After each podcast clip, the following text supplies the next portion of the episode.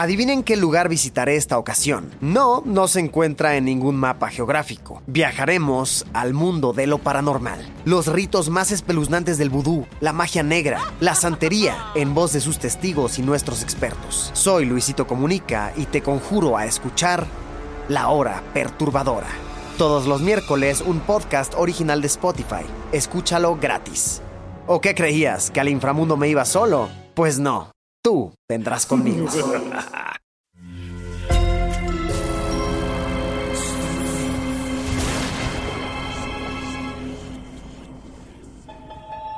Portal Sonoro no se hace responsable de las visiones, pesadillas o encuentros cercanos del cuarto tipo que puedan suceder antes, durante o después de la experiencia. Para una experiencia sonora completa recomendamos audífonos para dejarte envolver por la casa grande y sus infinitos cuartos. Escucha bajo tu propio riesgo.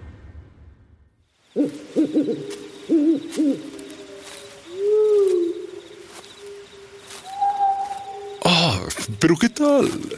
No esperaba encontrarle de este lado de la casa y menos a estas horas. Pensé que ya dormía. Confieso que me ha sorprendido.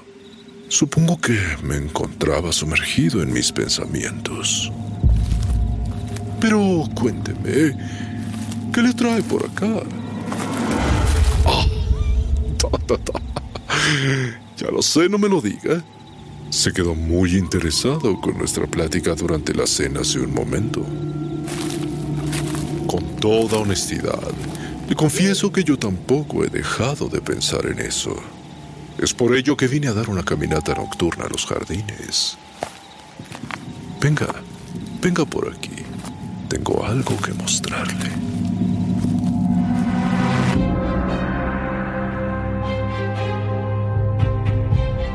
Sombras de la Casa Grande.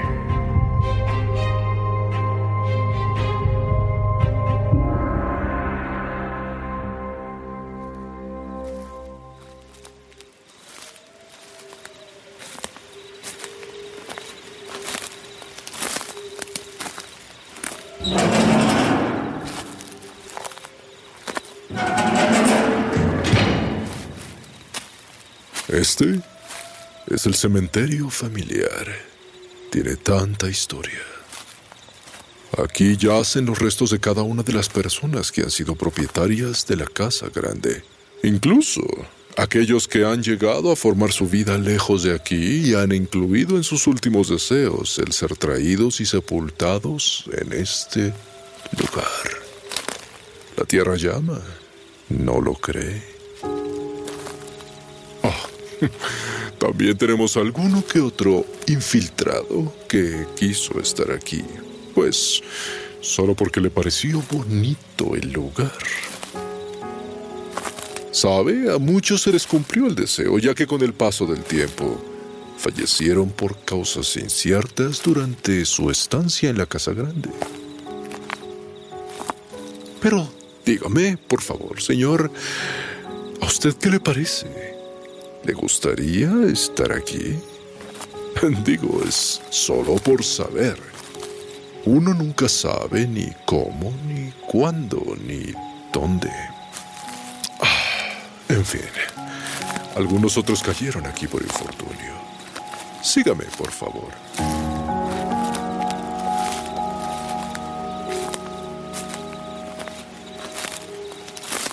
Este es el mausoleo. Es el único que se encuentra en el cementerio. Lo demás son lápidas, tumbas, unas más cuidadas que otras, y otras que parecen haber sido abiertas por el mal estado del material con el que fueron construidas. Como le comentaba durante la cena, este cementerio tiene siglos de existir. Es una lástima que muchos nombres han sido desgastados y borrados por el paso del tiempo. Es más, quién sabe cuántos cadáveres formados queden realmente enterrados bajo la tierra, convirtiéndose en polvo, en ceniza, en alimento para gusanos o en abono para el pasto. Oh, eh, ¿se encuentra bien, señor mío? Mire, aquí hay una tumba sobre la que puede descansar en paz. Oh, disculpe que maltino. Este hábito mío de elegir estas palabras ha sido de muy mal gusto. Me refiero a que, si gusta, por supuesto, puede sentarse y relajarse tranquilo.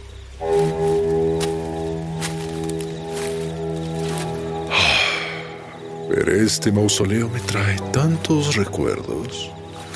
Pertenece a uno de los dueños de la Casa Grande uno de los más amables, educados e ilustrados dueños que esta casa ha tenido la fortuna de alojar. Don Álvaro tenía una familia numerosa, una hermosa esposa, doce hijos y demasiados sirvientes para mi gusto. Él fue una víctima de lo que precisamente hablábamos hace poco. Una víctima más de una de las pandemias que han azotado a este país. Recuerdo bien que fue en octubre de 1918 cuando la influenza se presentó en México.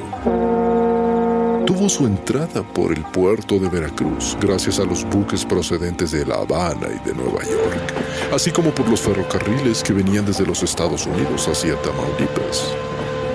De ahí que la gripe española, que irónicamente no comenzó en España, se diseminó sin control en todo el país a gran velocidad. El virus no tardó nada en llegar a la casa grande y todos los sirvientes y la familia se contagiaron, salvo el mismísimo don Álvaro, quien demostró ser fuerte como un roble. Él fue quien se encargó de cuidarlos a todos. Sufrían de fiebre elevada, dolor de oídos, cansancio corporal. Ah, terribles imágenes. Algunos sirvientes murieron rápidamente después de la aparición de los primeros síntomas. A menudo sucedía en menos de cinco días y con hemorragia pulmonar.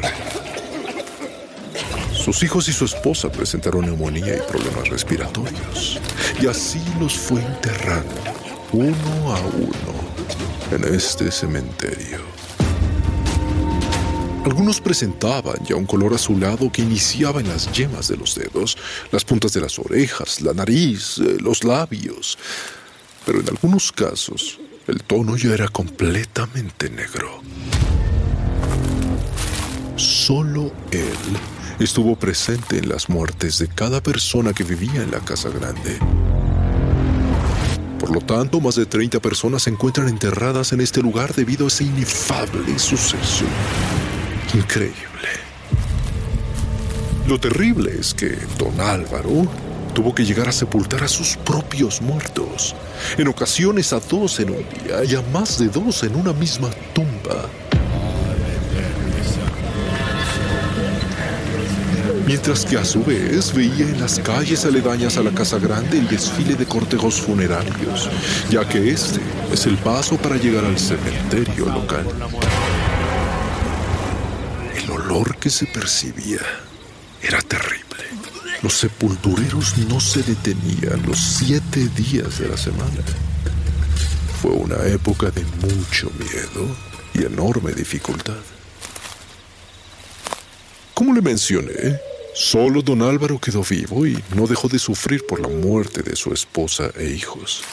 Esta etapa de su vida le marcó tanto y quedó tan perturbado que tomó muy a pecho su labor y continuó con la tarea de enterrar a los muertos y a los vivos. Así es. Venga conmigo.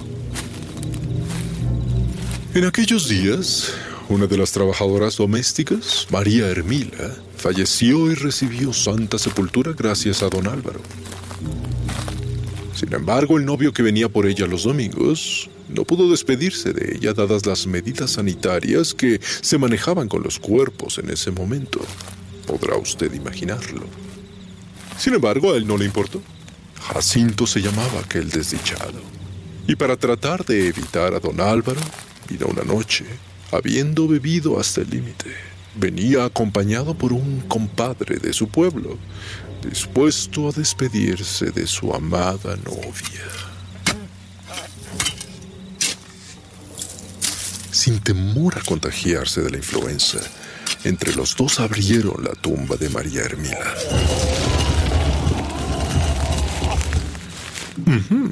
Esta que está aquí. Mire. Ayudándose con las mismas botellas de pulque que traían y con solo las manos, fueron sacando la tierra de la tumba para llegar hasta el cuerpo. Don Álvaro escuchó los ruidos y se dirigió al cementerio, encontrando a los dos desgraciados ultrajando la tumba de María Hermila. Era tanto el tormento que se vivía en esa época y el miedo a contagiarse que don Álvaro no dudó ni un momento en cortar las tráqueas de los dos hombres, cayendo los cuerpos dentro de la misma tumba de María Hermila, sepultándolos y dejándolos ahí para siempre.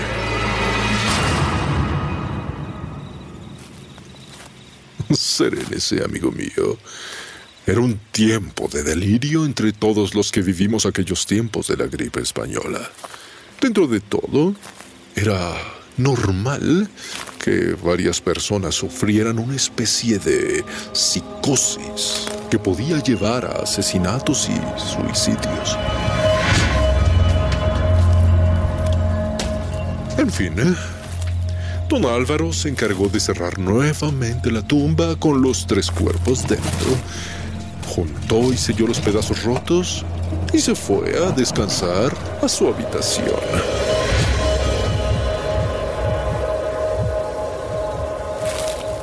A la mañana siguiente, y todas las que vinieron, la tumba parecía abierta, como movida haciendo que se vieran los pies de los tres cadáveres. Y todos los días él mismo la volvía a sellar. Es como si quisieran salir de ahí. La tristeza terminó por debilitar las fuerzas de don Álvaro, y para el momento de su fallecimiento, yo mismo mandé a hacer el mausoleo para honrarlo. ¿Quién lo diría? Ahora es la puerta de este mausoleo la que aparece todas las mañanas abierta. Como si don Álvaro hiciera sus rondas nocturnas e intentara mantener a los muertos dentro de sus sepulcros. O quizás más bien me atrevo a decir pendiente por enterrar a uno más. Oh, pero mire qué hora es. Es tarde y es mejor irnos de aquí. La noche se está volviendo más oscura. bueno, amigo mío, le dejo aquí en su caminata nocturna. Para mí ya es tiempo de retirarme. Disfrute por favor de la frescura de la noche. Cuando guste, su cálida habitación le estará esperando para que pueda descansar en paz.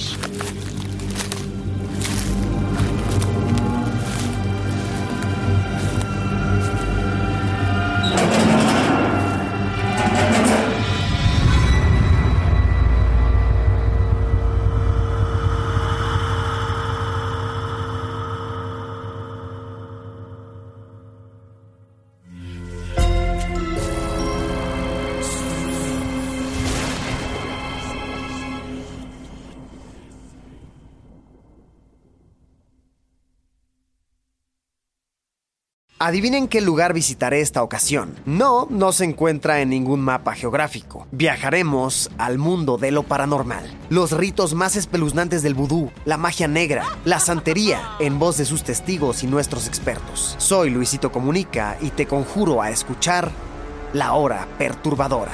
Todos los miércoles un podcast original de Spotify. Escúchalo gratis. ¿O qué creías? ¿Que al inframundo me iba solo? Pues no. Tú vendrás conmigo.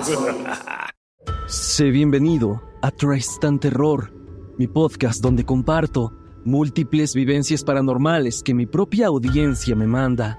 Relatos sobre brujas, sectas, fenómenos extraños en distintos lugares conocidos de México. Adéntrate para que conozca los relatos más aterradores de México. Y así esta noche, te aseguro tendrás dulces pesadillas. Escucha Tristan Terror en cualquier plataforma de podcast.